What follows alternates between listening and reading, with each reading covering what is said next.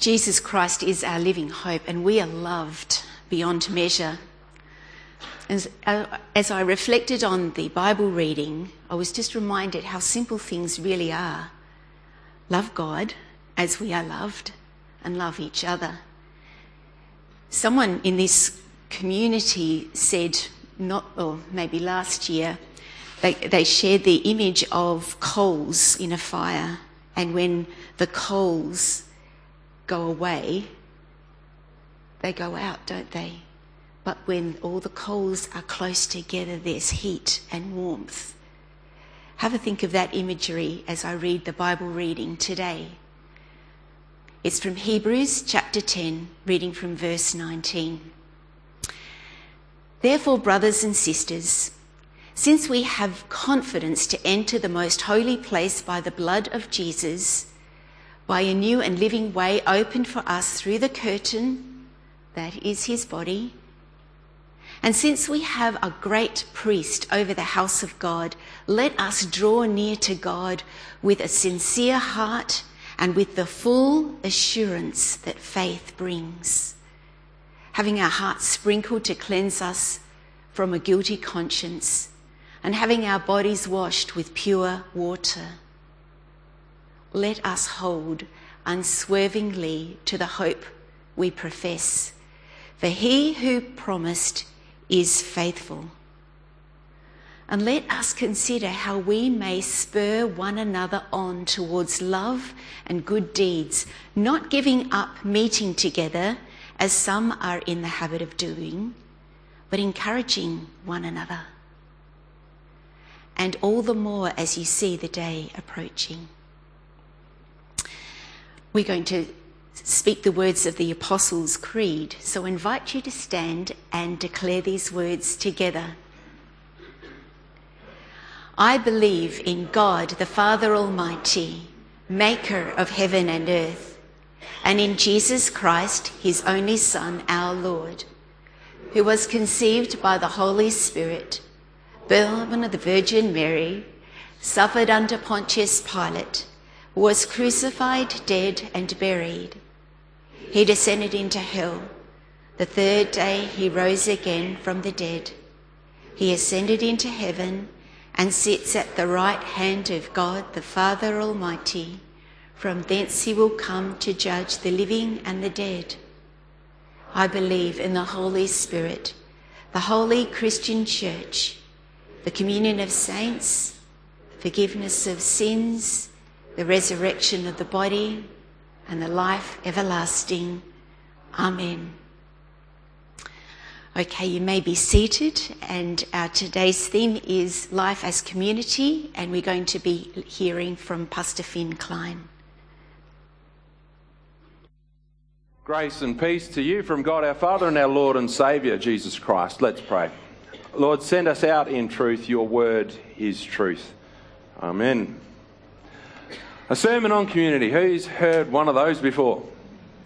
Uh, it comes around fairly often. That's right, I get the reaction of all three services now. That's good. Um, and we think, oh, we've got it under control. We know that. We know community. Everyone knows community. For goodness sake, we live in it.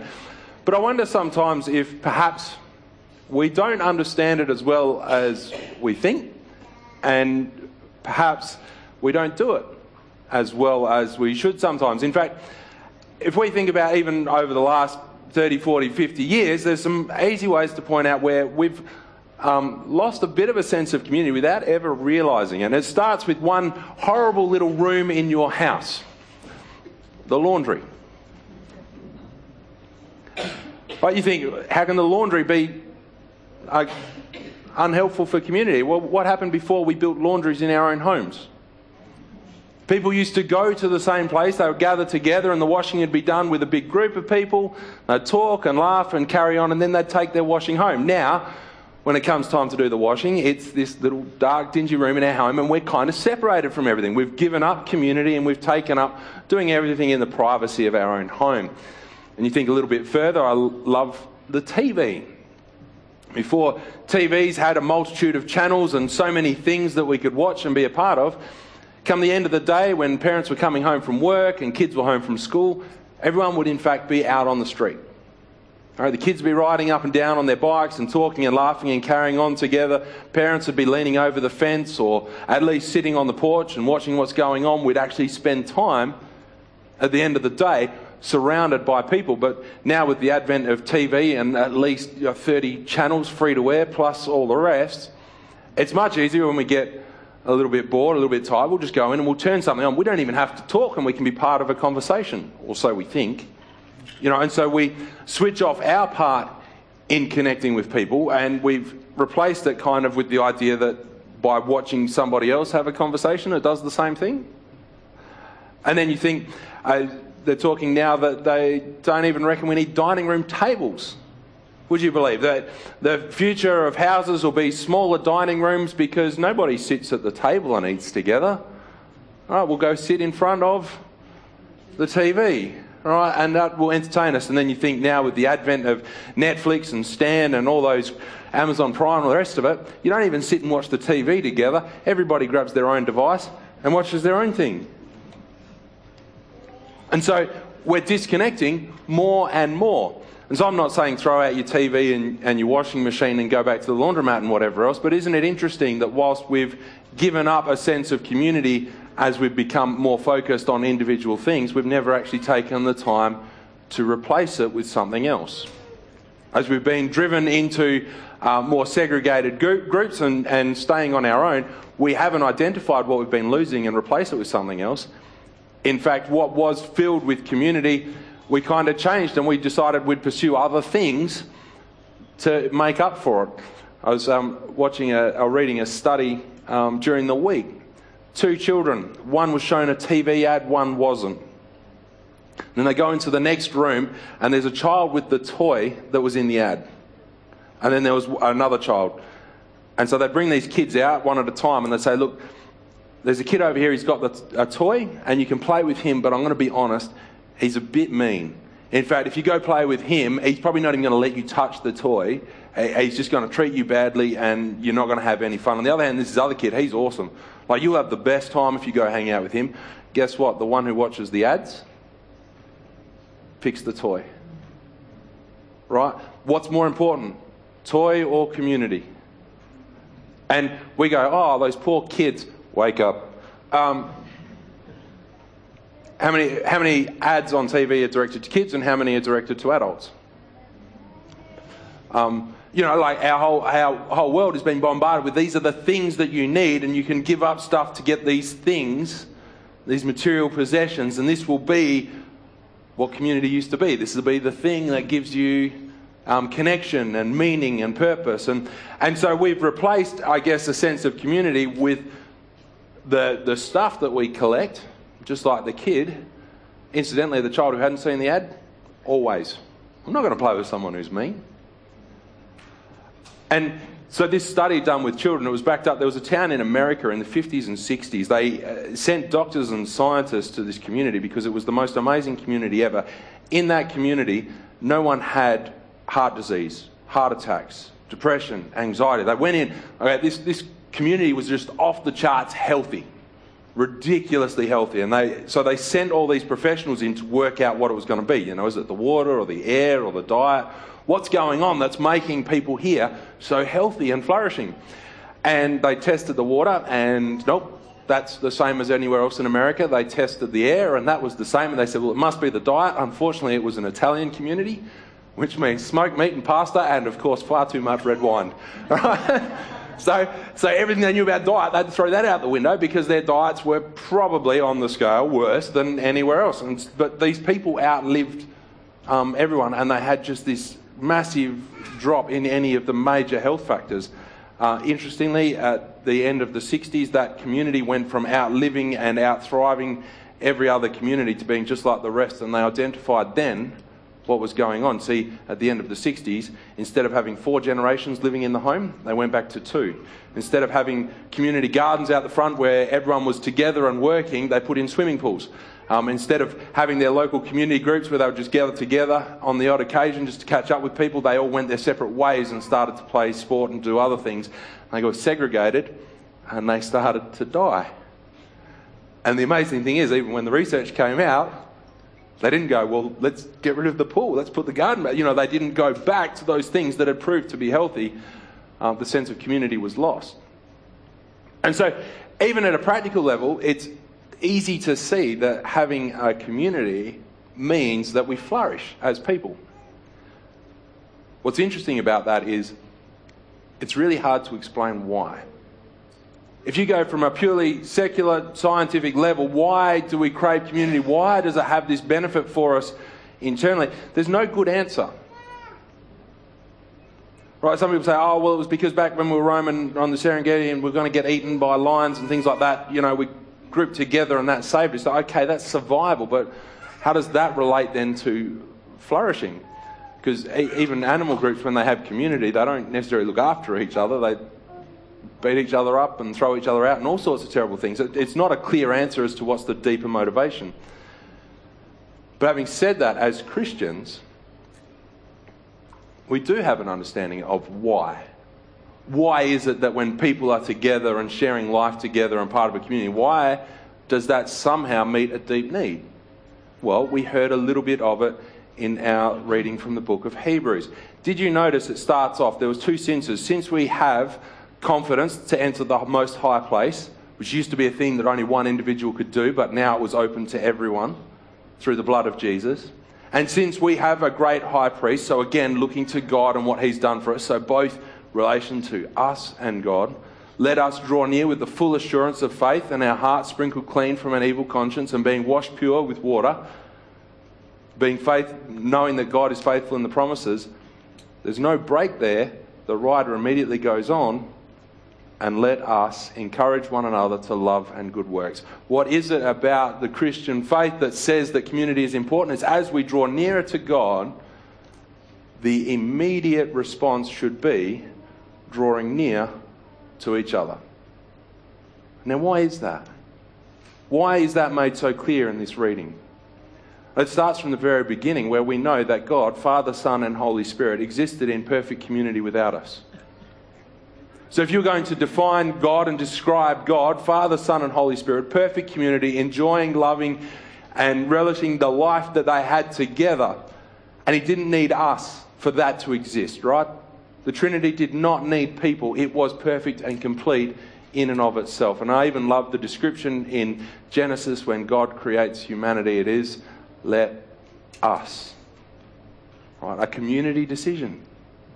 Let us create humankind in our likeness. And so, God, who did not need to expand his community, did not need us, chose us, created us to bear his likeness, to reflect who he is.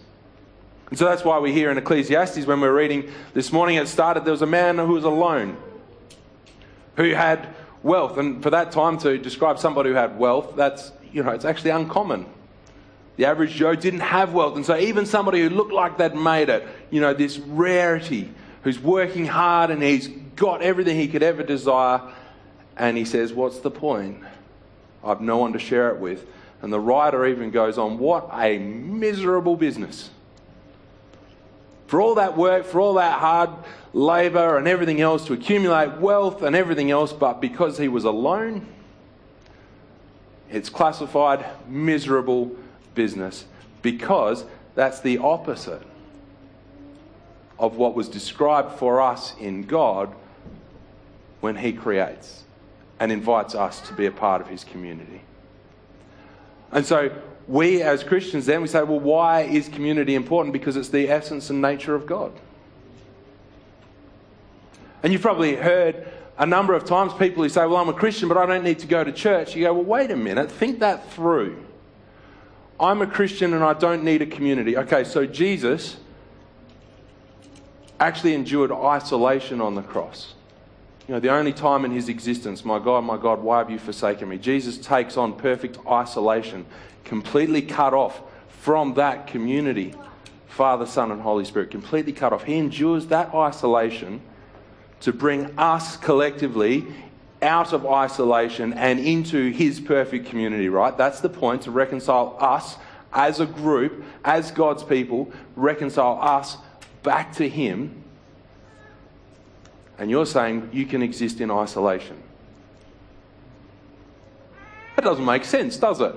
In fact, if you say, I can be a Christian and not have a community and not be gathered around people, it kind of misses the point because the whole point is that God draws his people together to enjoy and to relish the community, the perfect community that he has and he extends to us.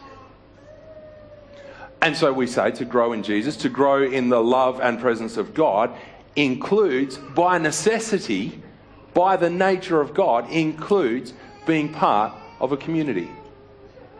Of not being separated, but of being connected into God and into each other as we experience and explore what it means to be members of His family.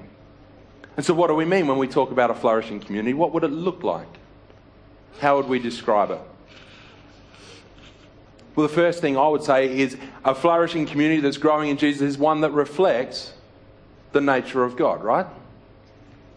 So if we say that God is love and He is gracious and He is forgiving, then what are those things that we hold at the core of our community, if not the same?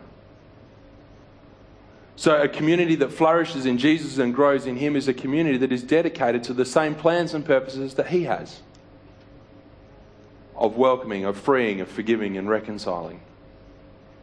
And a simple test to, to see if the community that we're a part of is, indeed something that we're a part of is how we describe it. If, some, if somebody says, Are you a Christian? Do you say, Yeah, I go to St. Michael's or I go to another church? Or do you say, Yeah, I'm a part of? Like it's interesting if someone said, you, you got a family? Yeah, yeah, I go to Andrew and Joanne's place in Geraldton. That's my parents' place. It didn't make sense, did it? Right? That's my parents. I don't say I go to their house. Are you, parent, you part of a family? Yeah, yeah, I go to a house. It doesn't work, right? I'm a part of a family. These are my parents. These are my siblings. This is where I grew up. These are my experiences. We do that naturally when we talk about a family. And yet, when we talk about being a part of the family of God, yeah, yeah, I go to church. I know it seems a bit of a disconnect, if you ask me, in the way that we relate to the community that God has brought us into. When we learn as God's people to be humble and gentle with each other, you know, we are learning to be Christ like. When we are forgiving, even when it's difficult, in our community, that is being Christ like. What does a flourishing community look like? It is one, ultimately, that reflects the nature of God in the way we live together. And so, even if you're joining us live or you're here as visitors and you love being a, a part of this service, that's great. But without a community of believers that you gather around, we're actually shortchanging the fullness of life with God. And we talked about that a little bit last week. We talked about growing in Jesus permeates every aspect of life. If we do not have a community where we're gathered in His name, where we encourage one another, as the writer to the Hebrews says, to love and good works, then we're actually not yet experiencing the fullness of what God intends for us. And if you're still not sure about it, you're still sitting there going, eh, yeah, okay, some, some benefit to community. Just think about that line. Encourage one another to love and good works. Um, can any of you describe or define love with a singular? Love is always in relation to something else, isn't it? Except for one place when you define what love truly is, because God is love. So when we encourage one another to love and good work, you know, we are encouraging each other to view the way we relate to each other as God relates to us. To build up, to encourage, to set free, to liberate, to all those things, right? And so, even in the way we talk about loving we are immediately saying we need community. And so, as Christians, it's actually not just a good thing to have a community, but it is the full expression of the love of God in our local community. Like when people look at us as Christians, they are looking at those who bear the image of God and who are conscious of their place in Him. Right? When people want to see God, Jesus said to his disciples, Love one another. By this, all people will know that you are my disciples. How, how are we defined as Christians in a world in which we live, in the community in which we're a part of? By the way we relate to each other. And you can't do that in isolation.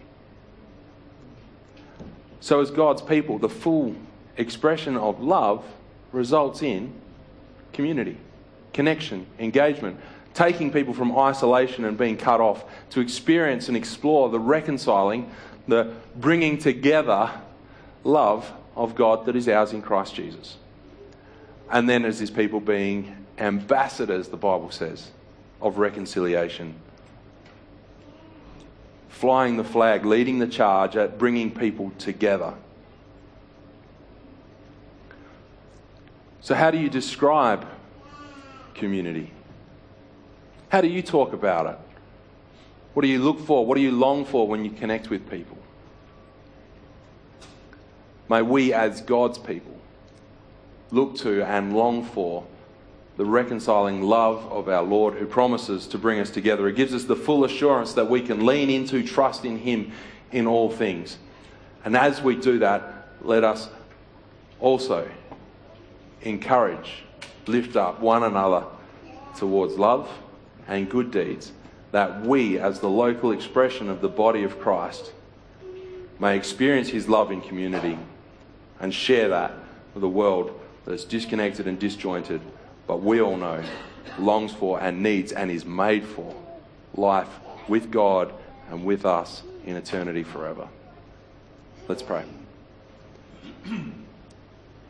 Loving Father, we thank you that even though you didn't need to look outside of who you are, God three in one, to find community and to find perfection, that you chose to bring us to life and to bring us into that relationship. We thank you for your Son, whose death and resurrection has taken us from isolation and given us true community with you. We pray that as your people we may experience community and love and life together. Help us to grow more and more into you and more and more into life together as your people, your body, your family here in the place that you've called us. In Jesus' precious name we pray. Amen.